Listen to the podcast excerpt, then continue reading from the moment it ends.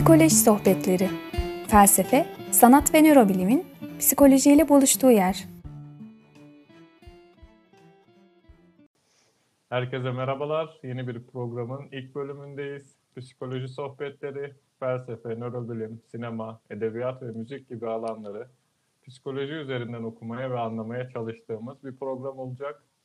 Her bölümde bir konuya eğilip onu meşrebimizce farklı disiplinlerden beslenerek değerlendirmeyi, anlamayı, deneme yoluyla zihnimizin bizi götürdüğü yerlere doğru sohbet etmeye çalışacağız. Ben Onur. Ben de Bilal. Bugünkü konumuz e, başlıktan da okumuş olduğunuz gibi COVID-19 koduyla alınan koronavirüs. Hazırsanız başlayabiliriz. Evet Onur, uzunca bir zamandır e, koronavirüsle beraber yaşıyoruz.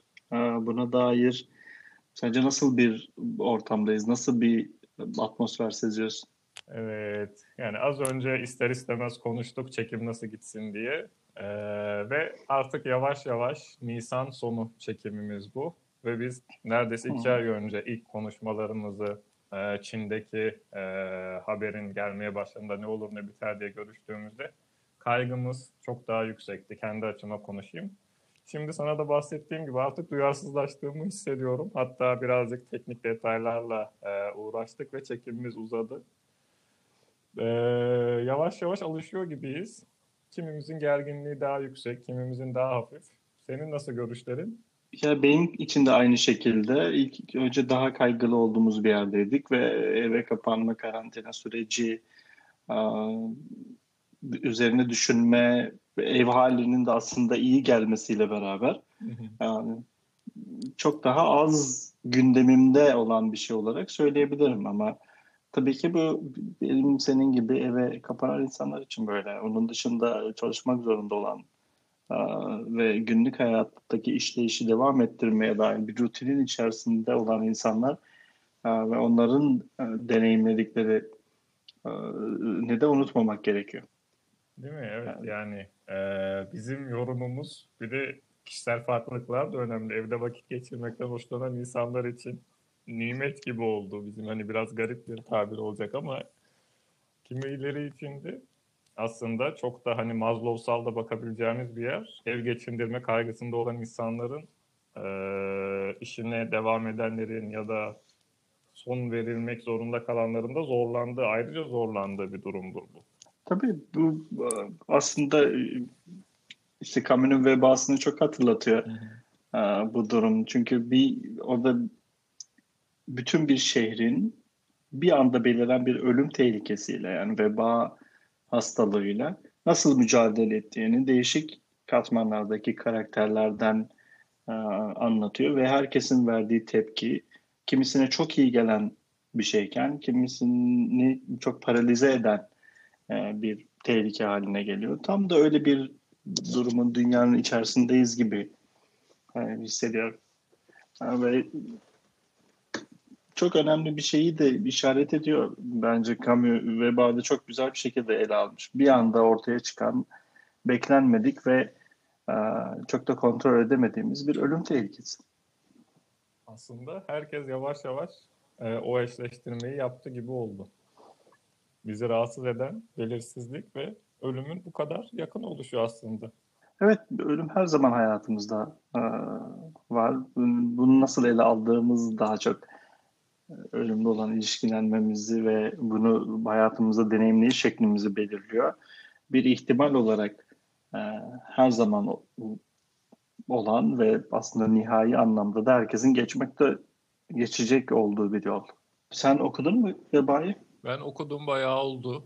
Çok hoştu. Ee, doktorun bakış açısı, kurtarmak istemesi, diğerlerin işleyişi, kişisel farklılıklar ki benim de yakın çevremde deneyimleyip gördüğüm bakış açıları insanların hayatını yaşamaları gibi böyle ekstrem olaylara verdiği tepkilerde de çok değişiyor. Evet ve bunun illa ekstrem olmasına da gerek yok. Camus bize burada e, hayatın absürtlüğüyle ilgili bir şey e, anlatmaya çalışıyor. Yani Camus'da absürtlüğün felsefesi çokça olur. Veba'da da absürtten kastımı birazdan açacağım. Veba'da da tam olarak bu absürtlükle nasıl e, baş ediyoruz? Buna nasıl bir tepki veriyoruz? E, buna dair bir şeyi anlamaya, anlatmaya çalışan bir eser. E, bir anda bir veba tehlikesi ve farelerin ilk önce ölmeye başlaması, sonra insanlarda vebanın görülmesi ve kimine hiçbir şey olmaması, kiminin o ölüm yolculuğundan çıkması, kiminin atlatması ve bu ölüm ihtimali nasıl tepkiler verdiği insanların değişik katmanlardan ne şekilde algıladı hayatı bu anlamda nerede nasıl yaşadı çünkü ben de okuyalı bayağı oldu ama yanlış hatırlamıyorsam bir bir suçlu karakter vardı ee, işte geçmişi çok belli olmayan kimsenin çok bir şey bilmediği o çok iyi bir e, anlamlandırmayla hareket ediyordu veba karşısında ve bu ani ölüm tehlikesi karşısında Oysa kimileri dağılıyordu. İşte doktorun oradaki anlama çabaları Rio'ydu yanlış hatırlamıyorsam. Evet. Peki biz ne yapıyoruz bu ani ölüm tehlikesiyle? Çünkü biz de benzer bir şeyden geçiyoruz. Yani hem duygusal olarak hem davranışsal olarak. Özellikle koronavirüsün hayatımızdaki etkisi e, ne anlamda kendisini gösteriyor? buraya geçmeden belki hani böyle bir e, biz de aslında seninle telefonda konuşuyoruz ama böyle görece daha derin sohbetlere girmediğimiz için böyle hafif böyle bir itiraf gibi bir çağrışım oldu ben de oraya birazcık gireyim. E, vebanın hoş kısımlarından biri e, yabancıya bir atıf vardı burada gene biraz ölümle ve varoluşçulukla ilişkili. Göl kenarında e, bir arabı öldürme ile ilgili bir şeyden bahsediyordu. Orada da aslında gene Camus'un ölüme bakış açısı gibi. Benim yabancıyı okuyalım da bayağı oldu ama o dönemde çok çarpmıştı beni. Bu kadar anlamsız olabilir mi hayatlarımız diye. Çünkü hani o yaşayış, hani yabancı muhtemelen bunu dinleyenlerin de e, vakti zamanında okuduğu bir romandır. Hı hı. Ve kendi hayatlarımızı anlamlandırma çabamız. Hani beni birazcık şeye getiriyor. Tabii ki insanlar ölüyor. Buna üzülüyorum. Kim kimse ölsün istemez. Hele vakitsiz ölüm kimse istemez ama ee, bilemiyorum yani bu kendi kaldığımız dünyada aslında doğup üreyip, üreyip ölmekten ve 7 milyar insan bu kadar bir kainat içerisinde bir toz zerresi kadar yerimiz olması vesaire aslında ee, garip bir bakış açısı gibi geliyor bana. Anlamsızlığın içinden bir anlam gibi mi? Hani tam da ifade edemiyorum. Beraber düşünelim, paylaşalım diye sadece böyle bir kapı açmak istedim. Çok güzel bir şekilde ifade ettin aslında anlamsızlığa, anlam arayışı e, ile. Çünkü Camus'un bize aktarmak istediği şey de bu. Absürtlük dedim ama absürtlüğü açmadım. Camus için dünya absürt bir yerdir. Bununla kastı şu, kaotik bir düzen vardır. Bu dünyaya fırlatılmışızdır ki bu kavramı Heidegger'de Sartre'da kullanır. Evet, Bununla ne? Evet. Seçimimiz dışında fırlatıldık.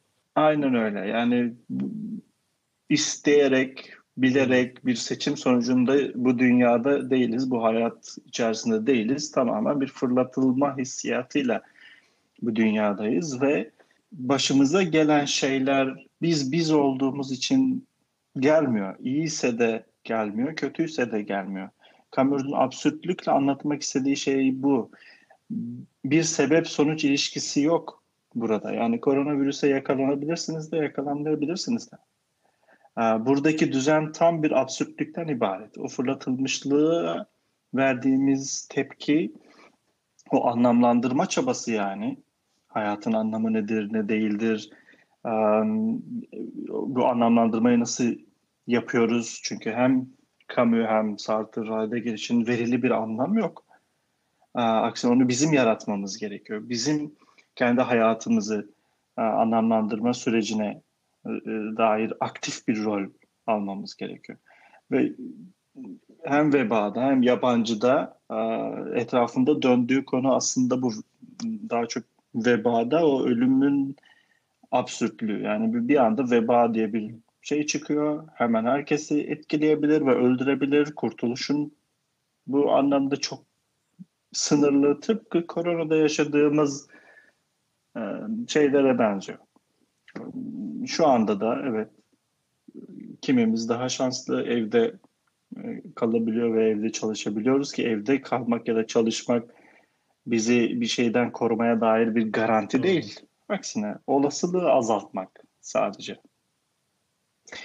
Keza yabancıda da benzer bir şey anlatıyor. İşte hayatın anlamsızlığının içinde boğulmuş bir karakteri, o absürtlüğün içerisinde boğulmuş bir karakteri, bir yabancılaşma halini e, aktarmaya çalışıyor biz.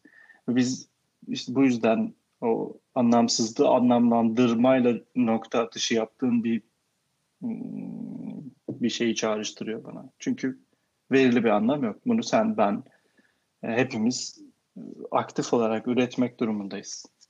Aslında birazcık e, kaygıya geldik gibi oldu. Belirli bir anlam yok ama ister istemez ilkel beynimizin hayatta kalma isteği var. Hani en temele gidecek olursam ben kendim için ve oradan da hani e, kaygımız yani aslında maddi olarak, manevi olarak, sevgi olarak bir hayata tutunuşumuz, hayatımızı anlamlandırma çabamız. Bu podcast'i yaptığımız gibi bizim bilgiyi paylaşmak, konuşmak, sohbet etmek, hoşumuza giden, kendimizi geliştirdiğimize inandığımız bir şey ve yapıyor. Ve belki bunu yaparken de hoşumuza da gitse biraz kaygılanıyoruz. Örneğin hani ilk denememizde ben şahsım için konuşayım. Bayağı kaygılıydım. Hani cümlelerimi nasıl seçeceğim, neler bahsedeceğim, ne kadar rahat olabileceğim. Kaygı üzerinden belki biraz devam edebiliriz. Evet işte burada kaygıdan bahsederken aslında o ayrım sanki kafanda varmış gibi duyuyorum. Çünkü bir gündelik kaygı var, bir de ontolojik kaygı var, varoluşsal kaygı. Burada anlamsızlıktan bahsederken aslında o varoluşsal kaygı hmm. daha çok gündemde. Ki kaygı dediğimizde ilk aklımıza gelen filozoflardan bir tanesi Kierkegaard ve varoluşçuluğun ilk düşünürü olarak yani ortaya çıkaran düşünür olarak formüle eden düşünür olarak ele alınır. Çok garip bir karakterdir. Danimarkalı dediğim gibi ve amacı felsefe yapmaktaki amacı insanla Tanrı arasındaki bariyeri kaldırmak ve yani daha iyi, daha inançlı bir insan olabilmek, hayatı iman çerçevesinde e, yaşayabilmek. Ama bunu çok değişik ve farklı yollardan, bildiğimiz bugünkü gibi o din anlayışından değil, çok başka bir yerden okur ve anlamlandırır. Onun e, iman kavramını dinlediğinde tamam dersin bu benim de hayatımda ne olan bir şey. Kavram? Ee, bir tane hayatımız var. Başka bir hayatımız yok ve olmayacak. Ee, bilebildiğimiz çerçevede söylüyoruz tabii ki bunu. Ee, özellikle varoluşçu felsefe için işte öldükten sonra ne oluyor sorusu saçma bir sorudur. Ee, çünkü evet bilemeyiz. Yani o, o, o oranın cevabı bizde yok. Ölümün nasıl bir deneyim olduğunu bile bilemeyiz. Sadece ölüm diye bir gerçeklik olduğunu biliyoruz. Ama ölmek nasıl bir şeydir? Bu hiçbir zaman deneyimleyemeyeceğimiz bir şey. Çünkü yaşıyorsam yani nefes alıyorsam ölüm yok. Ölüm varken ben yokum. Bunu kimin söylediğini hatırlamıyorum şimdi ama e, işte ben varsam ölüm yok, ölüm varsa ben yokum. Bu, bu ikisi birbirinden bıçak gibi kesilmiş ayrı bir e, kategoriler. O yüzden e, varoluşçu felsefede e, işte ölümden sonra ne olacak sorusunun bir anlamı yoktur. Hayatımıza, hayatı nasıl yaşadığımıza eğilmek durumundayız. Ama Kierkegaard'a gelmişken tabii ki onun kaygısına bahsetmek e, elzem özellikle bu durumda. Çünkü o kaygıyı işte günlük, gündelik kaygı ve ontolojik kaygı olarak ayırıyor ve aslında İngilizce'de de e, işte Latince'de de e, angst olan kökeni ve işte İngilizce'de şu anda anxiety olarak geçen Fransızca'da da Anguaz olarak geçen bu kelimeyi yaratan e, isimlerden bir tanesi neredeyse. Ona bugünkü anlamını katmayla. Çünkü işte kaygı kavramı adında bir kitabı var ki Türkçesi de mevcut. İş Bankası e, yayınlarından çıkmış güzel bir çevirisi var. Orada e, bu kaygı kavramını ele almaya çalışıyor. Ontolojik kaygıyı özellikle. Bununla kastı ne? İşte ölüm olasılığıyla karşımız karşılaştığımız anda bu olasılığın bizde yarattığı o duygu hali, o angst, kaygı hali.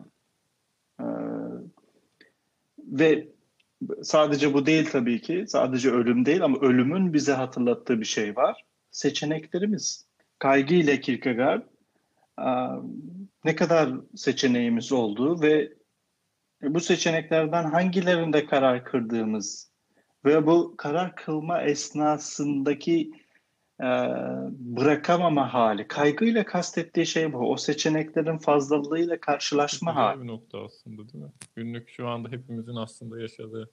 Tabii ki kararsızlık olarak e, deneyimlediğimiz birçok insanın hayatında olan bir şeyden bahsediyoruz.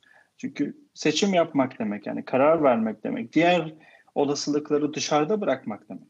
Ve bu her insan için zordur. Yani bir yol seçersiniz, geride bıraktığınız bir, bir sürü yol vardır. İşte bir psikolog oldum, psikoterapist oldum, işte müzisyen olmayı bıraktım. İşte yönetmen olmayı bıraktım ya da yazar olmayı bıraktım. Annenin Diğer olasılıkları olması hayalini bıraktın. evet, evet. Ee, ve bu bırakma haliyle kalabilmek. Kierkegaard'ın işte bunu e, bunu hayatımızda nasıl bir etkisi olduğuyla ilgili şöyle güzel bir söylemi var. E, hayat yalnızca geriye bakarak anlaşılır ama ileriye doğru yaşanır. Ve bu seçeneklerin bizde kaygı yaratma hali tam da bununla ilgilidir. Çünkü sadece geriye dönüp baktığımızda anlamlandırma yapabiliyoruz ki bu geriye dönüp bakma apreku olan Lacan'ın psikanalizinde de felsefede de çok yeri olan bir e, kavramdır. Ve ileriye doğru yaşıyoruz. Geçmişteki anlamlandırmaları değiştirme ihtimalimiz yok. Seçtiğimiz yolla ya barışacağız ya da e, hayatımızı bir pişmanlık çerçevesinde e, ve ölüm anı geldiğinde de bir tamamlanmamışlıkla belki de ölüyor olacağız. Tabii ki buna kişinin vereceği e, tepki çok farklı olacaktır. Ama e, şu günlerin bize hatırlattığı şeylerden bir tanesi seçeneklerimiz azaldı. Yani şu anda e, dikkat etmemiz gereken şeyler var. Belki de bizdeki kaygıyı azaltan şeylerden bir tanesi de bu. Evet evdeyiz. Çalışma şekillerine dikkat ediyoruz. Seçeneklerimiz de oldukça kısıtlı. Evet yani ben birazcık şeyde takıldım. Ee, vuruldum diyeyim hatta. Hayat yalnızca geriye bakarak anlaşılır ama ileriye doğru yaşanır. Yani çok hoş bir tezat ve belki üzerine paragraflar yazılabilecek ya da sadece bunun üzerine konuşulabilecek bir e, program bile olabilir. Şimdi işin aslında nöral bir boyutu var. Hı hı. Geriye bakarak anlaşılır. Çünkü başka bir çaremiz yok çocuklukta işte ilk 7 yaşın, 5 yaşın önemi var. Oradaki nöral bağlantıların bütün bu ileriki yaşlardaki davranışlarımıza etkisi. Orada yaptığımız işte anne babamızla olan ilişki, sevgiyle olan ilişki, Klein'a gidersek memeyle olan ilişki, beslenme, beslenememe vesaire koca bir literatür orada var. Ve ileriye doğru yaşanır kısmı da aslında az önce konuştuğumuz gibi tercihler.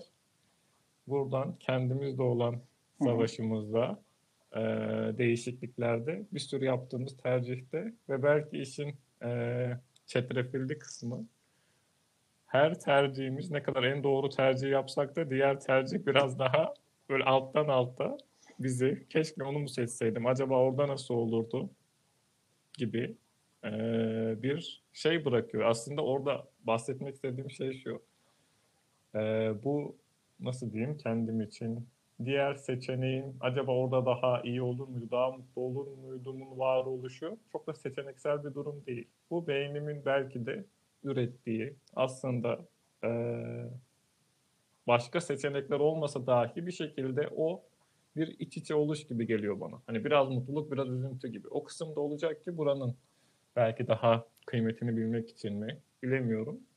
Çok önemli bir şey söyledin. Çünkü Kierkegaard da tam olarak bundan bahsediyor. Ve hatta bunu şöyle ifade ediyor. Diyor ki yeryüzünde hiçbir insan 10 dakika için bile olsa tamamen hoşnut, memnun olmamıştır, olamaz da. İnsan bir e, melek ya da şeytan değildir. Melek ya da şeytan olsaydı kaygı hayatımızda olmazdı. Çünkü bu seçenek hali, e, seçeneklerimizin olma hali bizde hem o iki uca gidebilmeyi yaratıyor. Bir sarkaç halinde salınabilmeyi yaratıyor. Bununla neyi kastediyor? İşte bir tarafta kaygı var ki bu kaygı özgürleştiren bir kaygı. Ee, özgürlük ihtimalini taşıyor. İşte bu nasıl ele aldığımız o yüzden hayatı anlamlandırma biçimimizi e, derinden etkiliyor. Diğer tarafta bu kaygıyı taşıyamadığımızda umutsuzluk kısmına gidiyoruz. Ee, hayata dair herhangi bir umudumuzun kalmadığı, paralize olduğumuz bir yere doğru gidiyoruz. En azından Kierkegaard için öyle. Sen de bundan e, bahsediyorsun. Daha nöral e, anlamda bunu ifade etmeye çalıştığını duyuyorum. Çünkü memnun olamamak ne demek? Hiçbir zaman tam hissedemeyiz. Hiçbir şeyi tam olarak e, deneyimleyemeyiz. Bu, bununla ne demek istiyorum? İşte sürekli mutlu olamayız. Sürekli üzgün olamayacağımız gibi. Buna izin verebildiğimizde kendimize, bütün bu duygulara bunların hepsi bir o sarkaçla kaset bu. Bir oradayız, bir buradayız. Oraya gidiyoruz, buraya geliyoruz. Sürekli devinim halindeyiz. Sabit bir canlı değiliz. Ve bunu e, Kierkegaard işte bir kaygı kavramı kitabında da böyle birkaç örnek üzerinden anlatır. Böyle bir uçurumun kenarında olduğumuzda hissettiğimiz bir şey olarak belirtir bunu. E, o bahsettiği kaygı tam da böyle bir kaygıdır. Çünkü o uçurumun kenarında olmak her an kendimizi atabileceğimizin, o uçurumdan atabileceğimizin farkına varmaktır. O farkına vardığımız andır kaygıyı hissettiğimiz an. Bunu yapabiliyoruz, yapabiliriz. Ve bu e, yapabiliyor olma, bunu yapabiliyor olmanın ürkütücü e, olasılığı diyor bunu.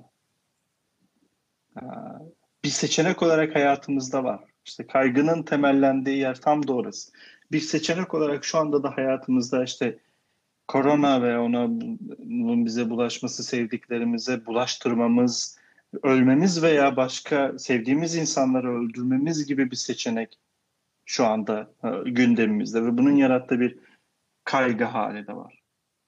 E, ama tabii ki daha önce de konuştuk bu e, bu seçimi yapıp yapamama işte kararsızlıkla ve o kaygı halinde veya umutsuzluk durumunda olmamızı da çok belirliyor. Çünkü e, her iki, iki uçta sanki olumsuz bir şeymiş gibi duruyor ama Kierkegaard için böyle değil. Kierkegaard'a göre kaygı canlı bir şeydir, canlandıran bir duygudur.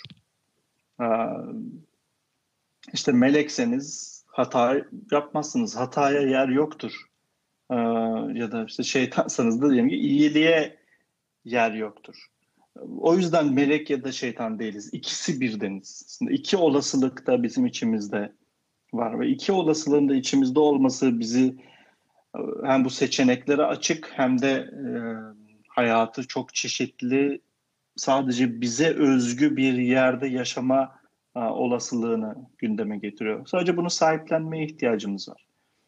Ve tabii ki Kierkegaard'ın e, gündeme getirdiği varoluşçu felsefenin temelleri hani o gündeme getirdiği konulardan bir tanesi de sonluluk. Ee, öleceğiz. Hepimiz ölebiliriz. Ölüm bizim için çok e, hepimizin geçmek zorunda olduğu geçmek diyorum ama geçince sanki devam edilir gibi bir şey var. Geçmek değil, uğramak bile değil. Ee, hepimizin biteceği yer insan olmanın olmanın koşullarından bir tanesi. Ve bu, burada işte bu sonlulukla ilgili yani ölüm hayatımıza nasıl bir kaygı ve canlılık e, getiriyor. Bunu belki işte Yankelevich buradan okuyor e, ve Bergson'un görme işlevi üzerinden ifade ettiği e, bir durumu, bir kavramı e, ele alarak e, ölümü onun üzerinden okuyor ki Bergson için görmek bizi sınırlandıran bir şeydir. Bak bir yetenekten bahsediyoruz, bir yetiden, görme yetisi bizi sınırlandırır. Sınırlandırarak bize bir yeti kazandırır aslında. Çünkü belirli bir yeri görebiliriz ancak. Belirli şeyleri görebiliriz. Çok fazla ışık dalgası var, görmediğimiz çok fazla şey var. Görme e, ranjımız oldukça kısıtlı ama bunu bu kısıtlılığın kendisi görmek gibi bir olağanüstü bir şeyi hayatımıza sokuyor. E, Yankelevich de ölümü böyle ele alıyor. Diyor ki ölüm de hayatı sınırlandırarak canlandırır. Hayatımızın sınırlı olması onu yaşanabilir, güzel, deneyimlemesi biricik bir şey haline getirebilir. Ki bence bu çok ilginç bir okuma. Neredeyse bütün varoluşçu temalarda da ölüme verilen anlamı bunun üzerinden okuyabiliriz. İşte Heidegger için e, çok temel bir soru. Keza Sartre için de öyle ama Sartre için daha temel bir soru özgürlüktür örneğin. Ama bu noktada belki Jaspers'e bir uğramak daha e, anlamlı olabilir. Çünkü onun e, insan olmanın koşullarına dair belirlediği beş tane sınır durum vardır ve bunların ilki ölmektir. Bu Hepimiz ölmek zorundayız. Gibi şey. Çok küçük bir e, yerden dokunayım. E, Yankelevich ve Kierkegaard'da bu kaygının canlandırıcılığı ve e, şey kısmı bana çok hoş çağrışımlar yaptı. Aslında kaygının özünde fiziksel işlevi de e, bizi harekete geçirmek. Hani bu sonluluk halinin oluşu neden bizi belki birer oblomov olmaktan kurtaran şey. Kim hani böyle 300-500 yıl yaşayacağımızı bilsek niçin şu an bu podcast'i yapalım ki? Değil mi? Gider biz de daha hedonistik şekilde ya da sadece uzanarak yaşayabiliriz. Bu harekete geçiriş aslında hani biraz daha bu Covid-19 sürecinde pandemiyle beraber bu belirsizliğin vermiş olduğu artış belki hani e, işte gelen mesajlar, aramalar muhtemelen danışanlardan sende de arttı, bende de arttı. Bir bilgilenme istiyor insanlar. Bu kaygıyla pek de baş edemiyorlar. Yani bu kaygının canlandırıcılığında değinmek istediğim nokta aslında pek de bilinmeyen, benim öğrendiğimde hoşuma giden e, sempatik ve parasempatik sinir sistemleri arasındaki geçiş. Çok küçük bir parantez açayım bu felsefi sohbetimizin arasına. Aslında siz de kaygısı çok yüksek olan bu belirsizlikten biraz daha fazla etkilenmiş grup arasındaysanız bir e, tetiktelik haliniz varsa sosyalleşmenin etkisiyle kendi kaygı sistemlerinize etki etmeniz mümkün. O da daha süreci olumlu geçiren arkadaşlarınızla daha hoşunuza giden şeylere birazcık daha dönerek kendi ilkel beynimize, fizyolojik boyutumuza dışarıdan bir mesaj verip aslında bu canlandırıcılığın da e, bir nevi kontrol, bir nevi ilişkilenme hali yaşanabilir bununla. Evet tabii yani sosyallik oldukça önemli bir mesele ama burada benim şöyle bir itirazım olacak. Aa, tabii ki günlük işleyiş ve şu anda kaygıyı ele alış anlamında stresi yönetme anlamında sosyallik en önemli araçlarımızdan bir tanesi. Ee, ama bir karantina halindeyiz. İşte sosyalliği de çok kısıtlı ve belirli şekillerde belki internetin bize sağladığı olanaklarla deneyimlemek durumundayız. Mümkün olduğunca yapmamız gereken, senin de bahsettiğin gibi bize iyi gelecek şeylerden bir tanesi. Ama söz konusu ölüm olduğunda bunu tek başımıza yaşamak zorundayız. Kimse bizim için bizim yerimizi ölemez. Ben kimsenin yerini ölemem. Kimse benim yerimi ölemez. Ve kimse benim yerime yaşayamaz da. Bu hayatı ben yaşayacağım. Ben yaşıyorum. İşte ne kadar bana ait bir hayat yaşıyorum. Ne kadar ben benim seçimlerim çerçevesinde değil de işte toplumu benden bekledi, annemin babamın benden bekledi, insanların patronumun benden beklediği şeyler çerçevesinde yaşıyorum. Bu ontolojik kaygıyı gündeme getirecek şeylerden bir tanesi de bu. Ne kadar bizden uzaksa bu ihtimaller, o kadar umutsuzluk içerisindeyiz. O kadar depresifiz. Bize ait hissedemediğimiz bir döngünün içerisindeyiz. İşte burada Nietzsche'nin amor fatisi gündeme geliyor. Yani kaderine aşık ol. Ve işte bengi dönüş dediği öyle bir hayat yaşa ki bin defa da dünyaya gelecek olsan bu hayatı yaşamak iste. Her anıyla sana ait olsun. Bu şu demek değil ama her anı dolu doludan kasıt Everest Dağı'na tırmanmalar, Uludağ'da kayak yapmalar değil. İyisiyle kötüsüyle. Her anıyla sahip çıkabilmek. Amor Fatih ile bunu kastediyor aslında. Kaderine aşık ol derken aş, aşk kelimesini seçiyor. Amoru seçiyor. Bundan kastı e, yani kaderini sev değil. Bak. Kaderine aşık ol. Çünkü sevmek şöyle bir şey. Nietzsche için en azından. E, seni seviyorum ama işte şöyle şöyle huyların da var. Şöyle şöyle huylar, diyebildiğimiz bir şey. Yeteneği. Aşkın fizyolojisi de oralara bir frontal lobu bir kekleyecek. Birazcık daha körü körüne. Evet. Aynen öyle. Kör kütük aşık olacaksın. Yani bana aşık olduğun insanın hiçbir olumsuz yanını görmezsin ya. Hayatına öyle aşık ol, öyle sahiplen. İyisiyle kötüsüyle sahiplen diyor. Ve tabii şimdi hani oradaki itirazım şunun da ilgili. Sosyallik çok önemli bu süreçleri geçirebilmemiz açısından. Ama de, sınır deneyimlerimiz söz konusu olduğunda bunların hepsini tek başımıza yaşayacağız. Ve Jaspers'in sınır durumlardan kastı yani hep hepimizin yaşamak zorunda olduğu ve bizi e, insan yapan e, deneyimler. İşte ilkini söyledik hepimiz ölmek zorundayız. Ölmek için yaşıyoruz. Her gün ölüme bir gün daha yaklaşıyoruz. Ee, çok karamsar bir düşünce gibi duruyor ama eğer her gün ben ölüme bir adım daha atıyorsam o attığım adımın çok büyük bir kıymeti var. Ve bu kıymeti hakkını vermem gerekiyor. Ona göre yaşamam gerekiyor. Sahiplenerek e, ve bana ait hale getirerek yaşamam gerekiyor. Bir diğer sınır durumu Jaspers'in e, hepimiz suçluluk duymak zorundayız. Yani bu dünyada suçluluk hissetmemiş bir insan yoktur. Olamaz. Her insan mutlaka yaptığı veya yapmadığı şeyler çerçevesinde suçluluk hissedecek. Haklı veya haksız fark etmez. Bir şekilde Neden o peki? E, suçluluk duygusundan geçeceğiz. Neden bir peki? başka sınır efendim bir hani şeyi var mı? Onun kurduğu bir um, düzlem, bir mekanizma. Bu suçluluğun kaynakları şunlardır. Aksine bir kaynaktan ziyade insan olmak bu kaynağın kendisi. Eğer insan olacaksan suçlu hissedeceğin şeyler yapacaksın diyor Jaspers. Yani mükemmel olamaz. Dünyaya... İşte melek değilsin. Evet.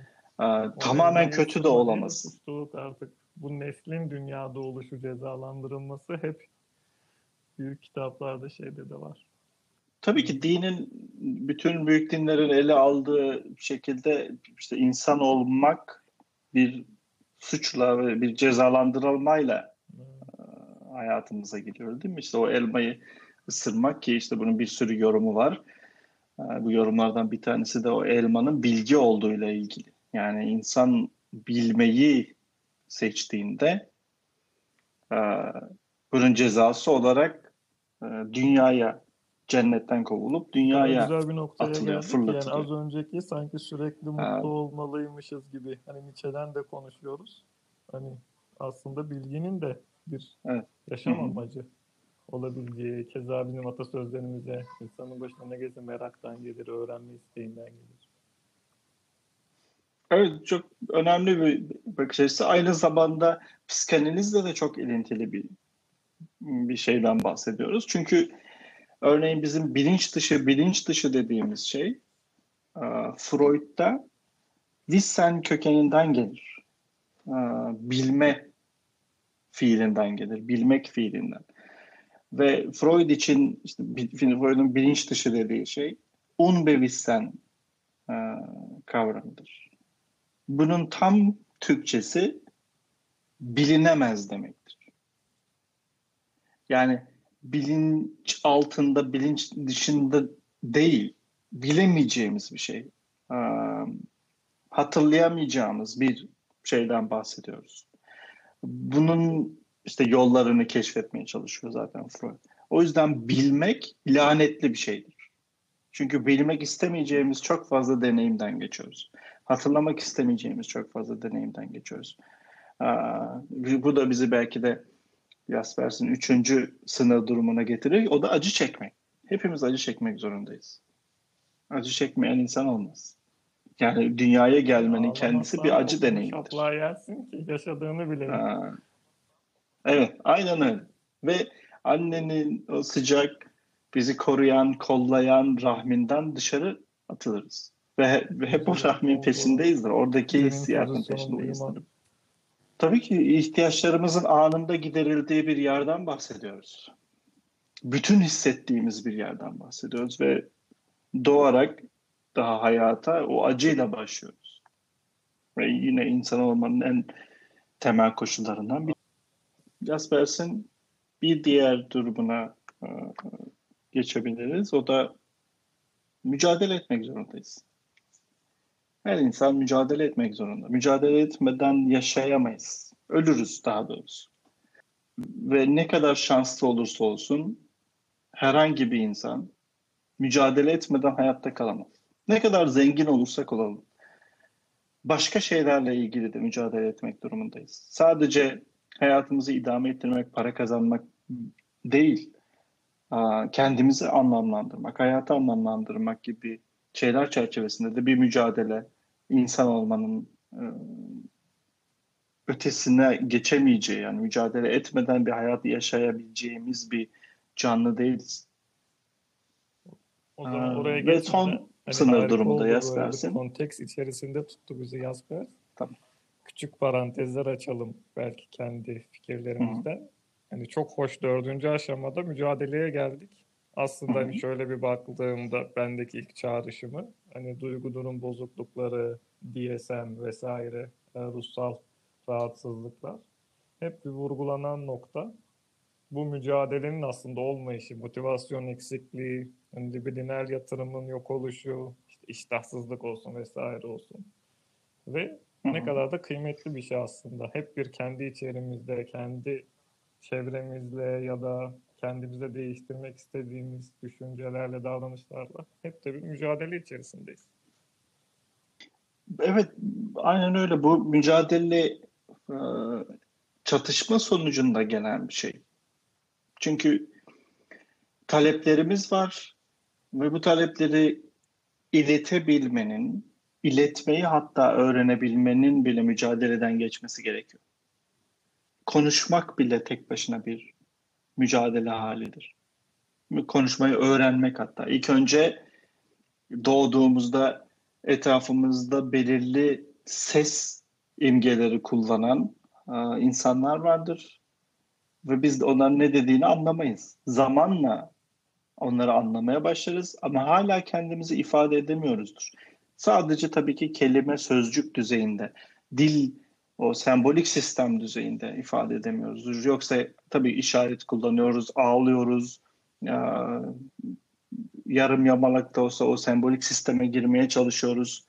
Aa, dili öğrenmeye çalışıyoruz. Bu, bu bile başlı başına bir mücadele. Evet, Senin söylediğin evet. Şeyle bağlantılı olduğumu tam kuramadım şimdi. benim. Ve bu öğreniş içerisinde yani bu bebeklikte e, kimi anlamsız sesler çıkarıyoruz ve etrafımızdaki iki yetişkin deliriyor.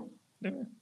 Ba ba ba ba ba diyoruz. Aha erkek olan ortalığı ayağa kaldırıyor ve bu pekiştireçleri şu an hatırlamasak da o an öğreniyoruz.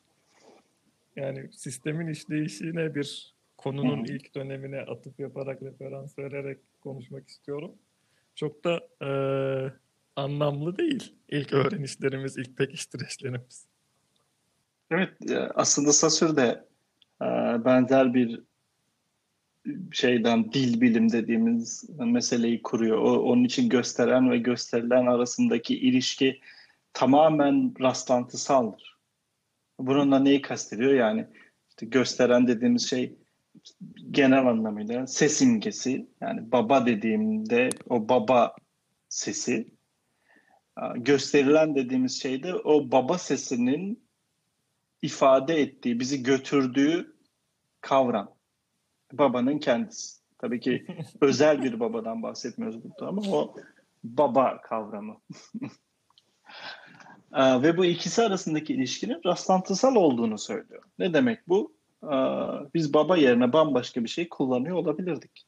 Bu çok tamamen rastlantıyla hayatımıza girmiş bir mesele. Önceden belirli olan bizdeki yapıları e, devreye sokan, onları kullanmamızı sağlayan bir şey değil. Tamamen rastlantı sonucunda insanların sosyallik çerçevesinde mutabık kaldığı e, kavramları kullanıyoruz. Ve bir bebek de bu sisteme e, girmeye çalışıyor.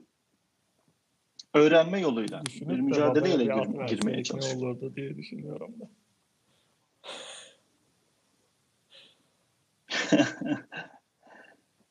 Bilemiyorum.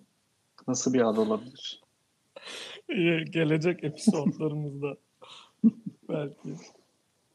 Olabilir. Yani baba çok önemli bir kavram. Özellikle e, psikanalizde tabii ki ve e, Lacan'da.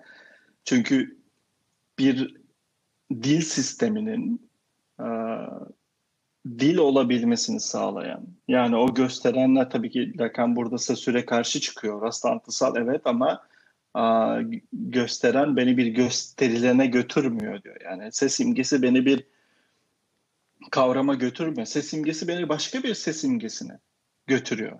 Yani Bununla neyi anlatmak istiyor aslında?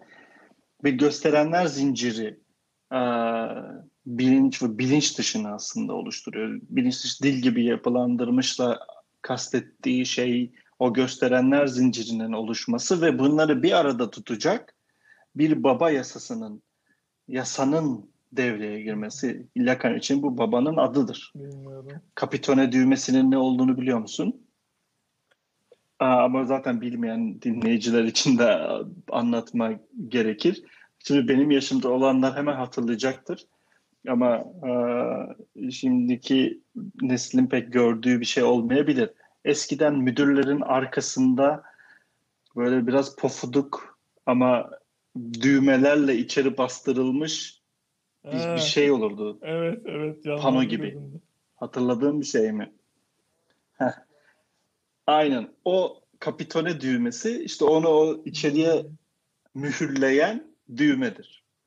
Lacan da babanın yasasını bu kapitone düğmesine benzetir. Yani o gösterenler zincirini, rastlantısal ve dağınık olan gösterenler zincirini babanın yasası bir yere mühürler, bir gösterene mühürler.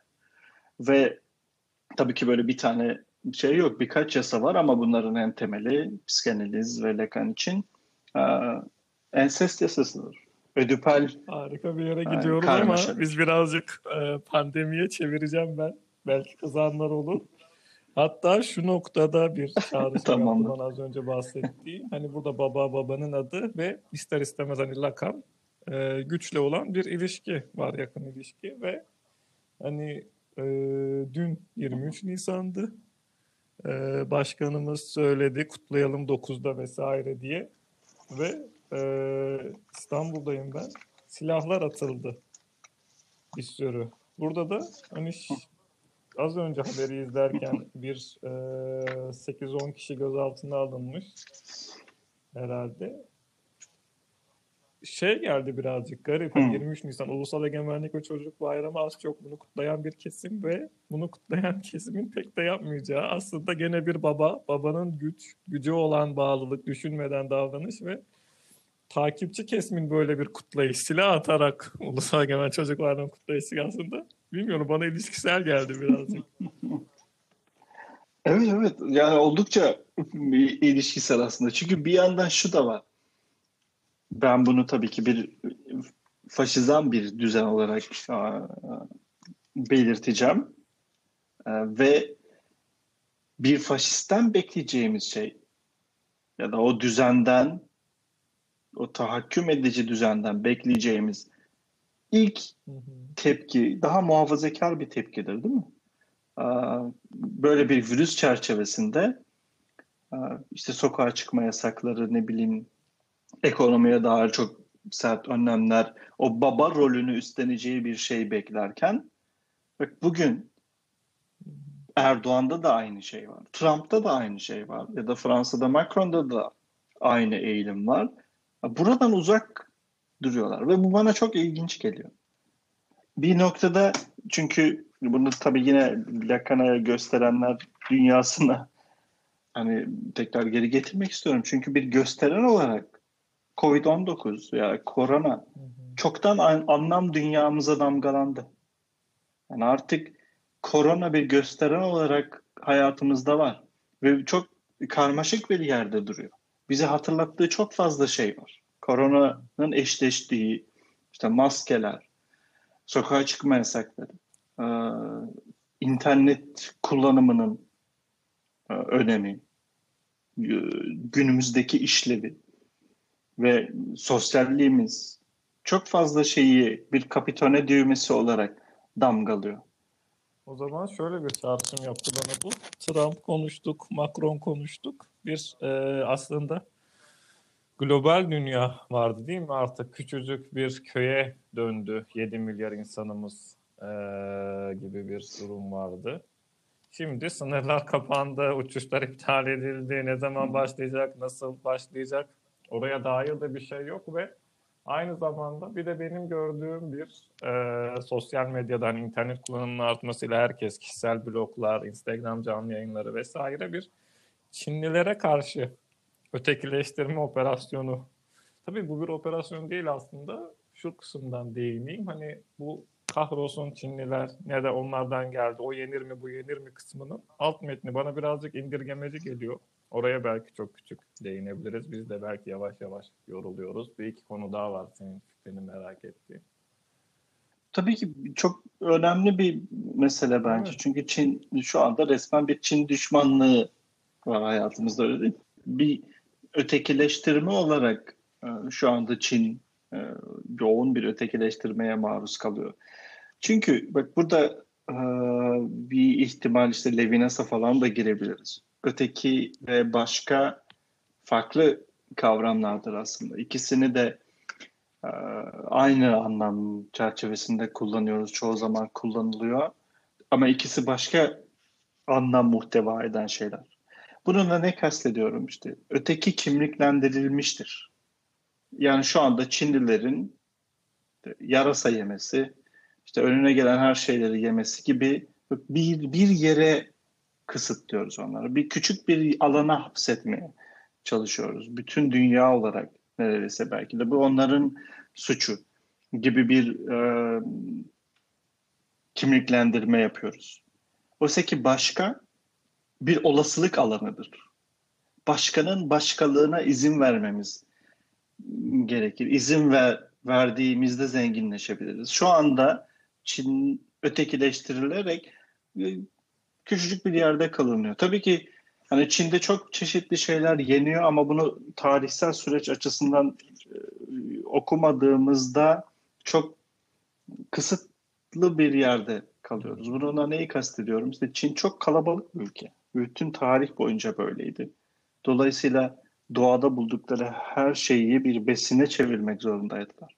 bu şu anki dünyada böyle olmayabilir ama bir kod olarak, bir beslenme çeşidi olarak e, onların genetiğinde bulunan bir şey hatta. E, çok doğrudan bilgi sahibi olduğum bir şey değil. Ama e, nasıl ben Çin'e gitsem yeme alışkanlıklarına çok adapte olmakta zorlanacaksam bir Çinliyi de Türkiye'ye getirdiğimizde yeme alışkanlıklarına adapte olmakta zorlanacaktır. Bir alışkanlığımız var. Ee, ve her zaman işte muhafazakar toplumların eğilimi böyledir ki bütün dünya ciddi bir muhafazakarlaşma sürecinden geçiyor şu anda. Bir tehlike mi var? Bir bir yabancı mı var? Hemen onu dışlayalım, dışarıda bırakalım, muhafaza edelim elimizdekini. Evet, yani korumaya çalışalım. Şey boyutu doğru. Alışkanlıklarımız var. Yemek kısmı hani bu Wuhan'ın vesaire Çin'in o kısmının daha tropikal iklimde olması, daha fazla organizmanın e, yaşamak için fırsat bulması vesaire verimlilik hı hı. olabilir. Benim daha okumak istediğim kısım şey kısmıydı. Hani e, Çin'den gelen şeylerin şu anda bu telefon kayıt yaptığımız cihazların şarj ettiğimiz bilgisayarımız e, menşei farklı ülkeler olsa da oradaki üretim gücünün fakirliğin aslında tüm dünya tarafından şu an sömürülüyor oluşu. Ve bu güzel şeyler gelirken bizi zenginleştiren AliExpress gibi bir gerçek var. Kendi ülkelerimizde tüm belki dünya için konuşuyorum. 3 liraya alacağımız şeyi oradan 3 sente alıyoruz ama kötü bir şey geldiğinde de ee, değil mi? Onlar yaptı. Bizden olmayanlar. O bir rahatlık havası bende yaratıyormuş Hı. gibi. Yani benim görüşümde gibi geliyor bana. Bu suçlama hali.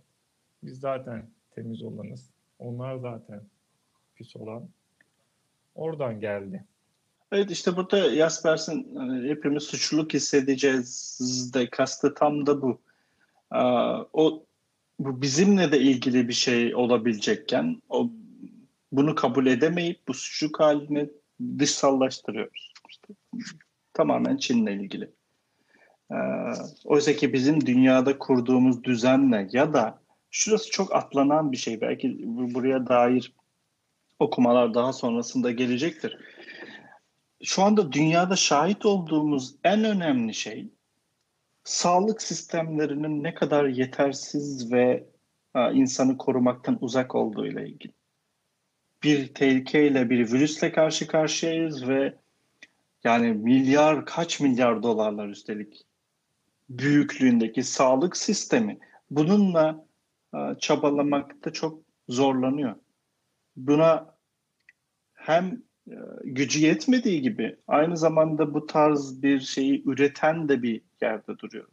Bunu sadece sağlık sistemi için söylemiyorum ama hayatı yaşayış biçimimiz, doğayla olan ilişkimiz şu anda birazcık o da bütün hayat durmuş değil ama birazcık insanlar evlerine çekildiğinde hava kirlilikleri düzelmeye başladı anında. İngiltere'de geyikler sokaklara çıktı. Değil mi? Ve nasıl bir ne kadar işgalci bir tür olduğumuzu bize evet. yani ifade ediyor. fiyatları vesaire eksilerde mi? Dünya tarihinde mi ilk defa nedir? E, borsalarda çok bir bilgim yok. O kadar talep yok ki eksiye düşmüş durumda artık oradaki şey.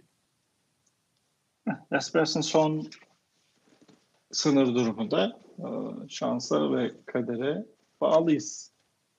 Yani hayatımızdaki her şeyi kontrol edemeyiz. Hatta kontrol edebildiğimiz şeyler o kadar azdır ki kontrol edilemeyeceğini bize koronavirüs gibi çok net bir şekilde dayatan durumları kabulleniş biçimimiz işte o şansa kadere bağlı ona tabi oluşumuzu ne kadar kabullendiğimiz bunu nasıl deneyimleyeceğimizi belirliyor neredeyse. Ne yapıyoruz? Bir koronavirüs var. Çok az etki edebiliyorum. Çok az kontrol edebiliyorum. Ortadan kaldıramıyorum şu aşamada. Tedavi edemiyorum. Ee, bana bulaşmasını olasılığını ancak düşürebiliyorum. Ve buradaki kontrolüm oldukça kısıtlı. Yani kaosun hakim olduğu Belki. absürt bir dünyada yaşıyoruz. Yine kamuya dönecek olursak fırlatıldığımız çok anlam içeriğinin e, verili olmadığı bir dünyadayız. Sebep sonuç ilişkilerinin çok hakim olmadığı bir dünyadayız. O ekmek kuyruğundaki 10-15 kişinin kavgası, trafik kazaları vesaire. Hı. Sokağa çıkma yasağının ilk geldiği gün, Cuma günü neler yaşandı? Aa, ve ya elimizdeki durumları, olanakları ve sınırlıkları kabul edip bunun üzerine bir yaşam inşa edeceğiz. Ya da hayatımız boyunca şikayet edeceğiz. Ölümün kıyısına geldiğimizde de elimizde hiçbir şey yokmuş gibi hissedeceğiz. Ve koronavirüsün belki de en büyük etkisi bu sınırlarla bizi yüzleşmeye zorluyor. Her an ölebileceğiz ve e, bunun üzerindeki kontrolümüz çok çok az. E, kontrol edebileceğimiz şeylerin sayısı o kadar kısıtlı ki bu şansa tabiyetten e, kurtulmaya veya her şeyi kontrol altına alabiliyormuşuz gibi bir yanılsamaya bile gidebiliriz ki bu noktada şurası çok ilginç bence. E, burayla paralel olduğunu düşünüyorum. E, koronavirüs göremediğimiz bir düşman. Ve bu öyle bir şey ki hem göremiyoruz. Aynı zamanda kimin hasta olduğunu da bilmiyoruz. Ve bu bunların içerisinde ben de dahilim. Bir paranoid bir durum, bir bir belirsizlik halini gündeme getiriyor ki bu da işte kaygıdaki artış haline, bundan sonraki süreçte travma sonrası stres bozukluğu belirtilerine veya depresyon haline ki eminim şu an içerisinde bulunduğumuz konumda çok da farkında olmadığımız başka artışlara yol açıyor. Küçük bir kısmının hem farkındayız hem belki de ilgimizi evet. çekmiyor. Yani çok önemli bir nokta. Bu da nasıl savaşacağımızı, nasıl savaşamayacağımızı vurguluyor belki sürekli. Göremiyoruz, bilemiyoruz, belirsizlik üzerine belirsizlik gibi. Evet ben de birazcık literatüre göz attım. Ee, batı'da durum ne, bizde durum ne, bilim insanları, üniversiteler nerelere odaklanıyorlar, ne yapıyorlar. Ee, Turkish Journal of Medical Sciences kısmı tamamen pandemiye ayrılmış durumda. 25-30 tane makale var ve 3-4 makale ekonomik kısmıyla, 3-4 makale psikolojik kısmıyla, e, çoğu makale biraz daha biyolojik kısmıyla ilgileniyor. Dünyada da biraz daha psikolojik kısmına e, aile içinde neler oluyor oralara e, odaklanılmış durumda. Avustralya'dan bir çalışma var. Benim bayağı ilgimi çekti. Şimdi overall crime'da %40'lık, %50'lik bir düşüş var. Genel bir suçluluk durumunda. Ama Google aramalarında örneğin Avustralya'da %75'lik bir e, abuse için e, istismar için destek, nereden destek alabilirim, nereye rapor edebilirim gibi bir artış var. Çin'de de e, geçen Şubat'a kıyasla 2019 Şubat'ı ve bu Şubat'ta 3 kat daha fazla istismar vakaları, aile içi huzursuzluk vesaire raporlanıyormuş. Fransa'da bu yüzde 36'larda, Amerika'da 35'lerde ve İngiltere'de de 25'lerde sebep üzerinden 2-3 farklı çalışmanın e, şüphelendiği nokta süreçle negatif başa çıkma mekanizmaları ve ilk etapta gelen alkol kötüye kullanımı. Oradan da alkol satış oranları üzerinden yapılan çalışmalar var. Örneğin Avustralya'da geçen aylara nazaran %36'lık bir artış var.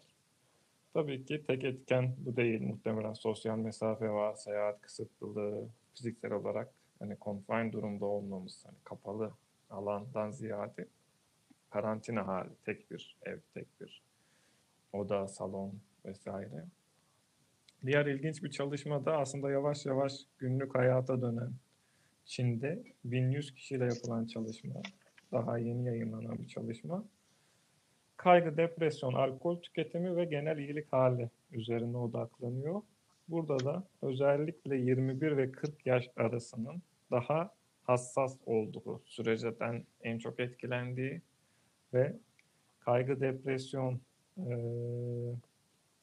verilerinin %6, %7'lerdeyken şu anda %40'larda seyrettiği, alkol tüketiminin de yine %40 düzeyinde arttığı e, aslında Avustralya'ya benzer bir durum var. Buradan da e, muhtemelen gene aile içi bu ebuzun e, istismarın sebeplerine dair bir fikir edinebiliriz.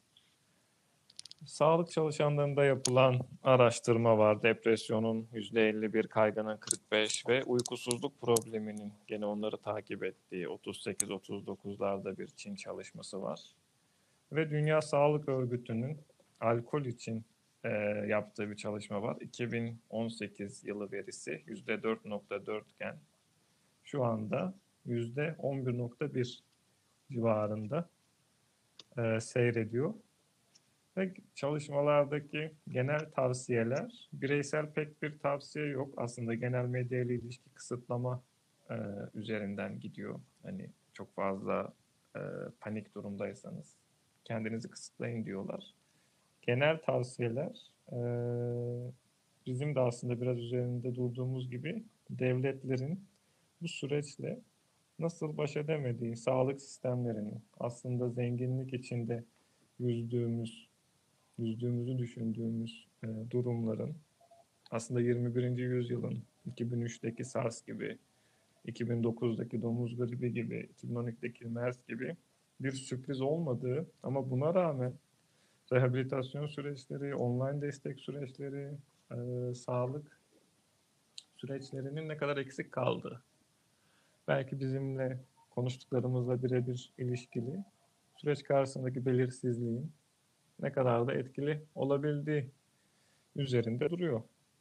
Evet, çok ilginç veriler aslında bunlar. Çünkü bir bir yandan evet gerçek bir tehlikeyle karşı karşıyayız ve bunun bir, bir yaratacağı bir kaygı e, ve bu kaygıyı da nasıl ele aldığımız çerçevesinde umutsuzluğa gidip gitmeyeceğimiz bir kaygı depresyon verilerini çok iyi açıklarken aynı zamanda hı hı. ev içi şiddette bir artıştan bahsediyorsun.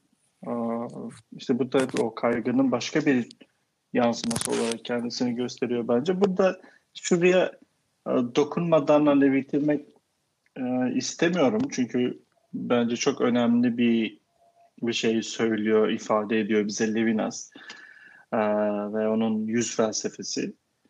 Diğerlerine karşı sorumluluğumuzu bize ancak yüz yüze olmak, göz göze gelmek hatırlatabilir. Ve bir diğer insanın bizden ayrı ve mutlak bir başkalığa sahip olduğu ve bu başkalığın bizim üzerimizde yarattığı sorumluluğu ele alıyor Levinas. Günlük, gündelik hayatımızdaki bunun yansıması da şu şekilde. Hepimiz bir sorumluluk taşıyoruz. Ee, diğer insanlarla olan ilişkimiz içerisinde sadece yüz yüze geldiğimizde de bir insanla e, onun bizden taleplerine yönelik bir bir sorumluluğumuz oluşuyor. Çünkü bu talepten kasıt aslında ya da sorumluluktan kasıt Levinas için şöyle Türkçe'de bu, bu, ayrım yok ama İngilizce ve Fransızca da var ki Levinas Fransız filozof daha doğrusu Litvanya asıllı Fransız filozof.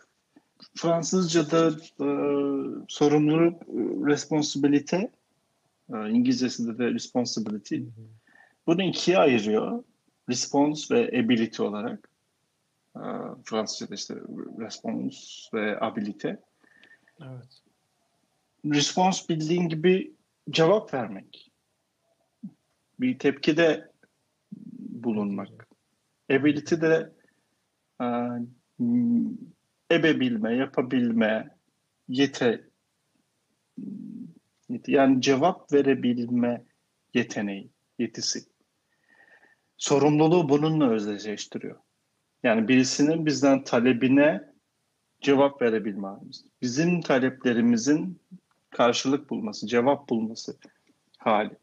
Bu da korona kapsamında nasıl düşünebiliriz? Örneğin kendi pratiğim açısından söylüyorum. İşte ilk şey ortaya çıktığında e, danışanlarımla e, işleyişi bir ilk etapta online devam edebildiklerim, online devam edebilme edemediklerimde de şu anda bir e, bekleme halinde, bir askı haline gelme e, yolunu seçtim. Bunu neden yapıyorum? Çünkü benden önce e, ofisime giren çıkan bir sürü insan var ve e, bu bu bir ihtimali gündeme getiriyor. O insanın psikoterapi çerçevesinde ihtiyacı, o kaygısının ya da yaşadığı diğer problemlere dair konuşma alanına dair bir ihtiyaç olsa da buradaki o sorumluluğu benim alıp onun ve etrafındaki insanlara dair sorumluluğunu da taşıyacak şekilde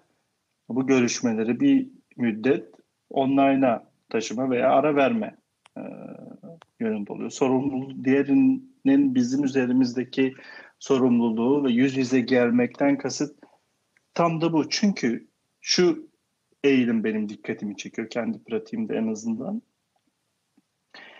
E, daha yaşlı analizanlar, işte danışanlar beklenti halindeyken daha genç danışanlar bir tür grandiyoz tavır içerisindeler. Yani bana bir şey olmaz hali. Daha e, ön plana çıkıyor. O sorumluluğu reddetme hali aslında ön plana çıkıyor. Ee, ben de senin gibi e, erken davrandım ve online devam ediyorum. Çocuklarımla devam edemiyorum. Çocuk danışanlarımla. Burada da belki eğer aileler bizi dinlerse, sürece dair Hı. ya da yeğenleri, kuzenleri için bilgi vermek isterse birkaç tavsiye vermek istedim. Çünkü kimi zaman arıyorlar devam ettiğim, e, devam hı hı. ettiğimiz ama ara verdiğimiz ebeveynler konuşuyoruz ara ara sık sık ve konular benzer yerlere odaklanıyor. Bir gerginlik süreci olduğu için genel akış farklılaştığı için bu sefer çocuğa karşı daha gergin ya da daha sıkılmış tavır gösterebiliyorlar. Bu gayet normal. Önemli olan belki burada herkesin e, birkaç özel saati olması. Yani tabii ki tabletle vakit geçiriyorlar ama e, aileler istiyor ki farklı şeyler de yapsınlar. Ben burada ortak bir saat öneriyorum ve bu ortak saatte bizim kullandığımız 11 yaşa kadar, 12 yaşa kadar oyun terapisinin ana mantığı olan aslında yönlendirmesiz çocuğun kendi bugün de konuştuğumuz gibi geçmişe bakarak yapacakları bir konuda çok mu sıkıldı, daraldı? O konuda duygularını mı ifade etmek istiyor? Oyun terapisi ona bu alanı sağlayacak. Bebeklerini oynatırken ne oldu? Derslerindeki bir problemden bahsedip ağladı mı? Ya da böyle bir sinirlilik hali mi yaşıyor? Ebeveynlerin yapabileceği en güzel şey bir duygu geri bildirimi olabilir ve çocuk farkındalık kazanır.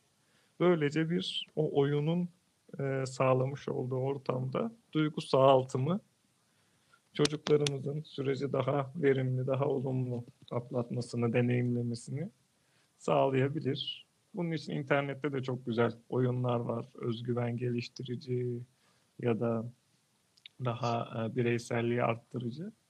Böyle ufak destekler de alınabilir. Çocuk işte o gün ya da her gün saat 2, 3, 5 her neyse o vakitte tableti bırakıp ya da çizgi filmi bırakıp ailece ya da ebeveynlerden biriyle bir aktivite yapacağına da hazırlanmış olur böylece. Nerede ne bekleyeceği, öz disiplini ve oynayacağı oyunun şeklini de anlamış olur. Belki denenebilir. Peki o zaman bitirmeden önce belki birkaç evet, kitap, film fikir. önerisinde bulunabiliriz. Aklımıza gelen başka bir şey olursa. Aa, ve bunu her programda evet. konuştuğumuz konu çerçevesinde yapmaya çalışacağız. Hı hı. Aa, tabii ki programın başında konuştuk. Veba, Albert Camus'un canlı yayınlarından çıkan iyi bir çevirisi var. Oldukça kıymetli bir okuma olacaktır. Biraz daha felsefi yükü ağır bir e, kitap olsa da çok yine kıymetli ve kesinlikle her insanın okuması gereken bir kitap olarak görüyorum ben. Kaygı kavramını Kierkegaard'dan e, İş Bankası yayınlarınca çevrilmiş başka bir baskısı var. E, ve bugün işte o varoluşsal kaygıya dair konuştuğumuz şeylerle e, ilgili daha fazla derinleşmek isteyen e, dinleyiciler için Evet veba güzel zaten kaynaklar olacaktır. Senin aklında herhangi bir kitap var mı? yabancı, Sartre ve Veba'nın filmi hı. olması lazım sanırım. Ee, 1990 e, başlarında yapılan. Onu isterlerse göz atabilirler. Olabilir. Ben Evet. izlemedim. Aa, ben de bakayım ona. Ve film olarak ben yani ölüm söz konusu olduğunda mutlaka e, Ingmar'ın Ingmar Bergman'ın e, 57 yapımı 7. mühür. Sadece Aslında korona ya da ölümle ilgili değil, her korona, insanın izlemesi pandemi- gereken muhteşem bir film. Hani Aa, büyük kitleleri etkileyen bir sağlıksal sorun ve bunun çıkarımları.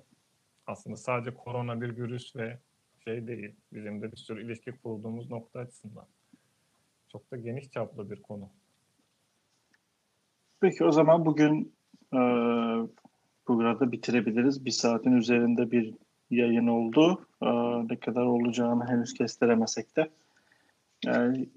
Şimdi önümüzdeki hafta e, aslında sanat üzerine bir program yapmayı planlıyoruz. Bir konuğumuz olacak.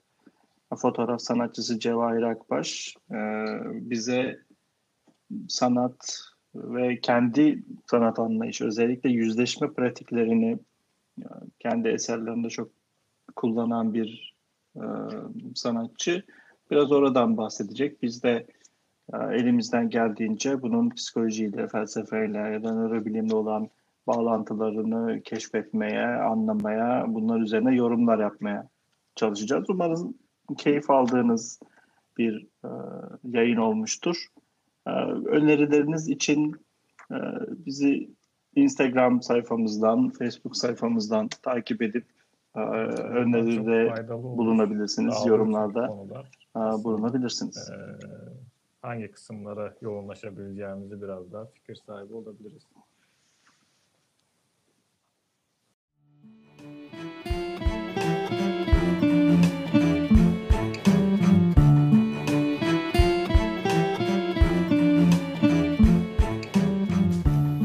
Psikoloji sohbetlerini dinlediniz.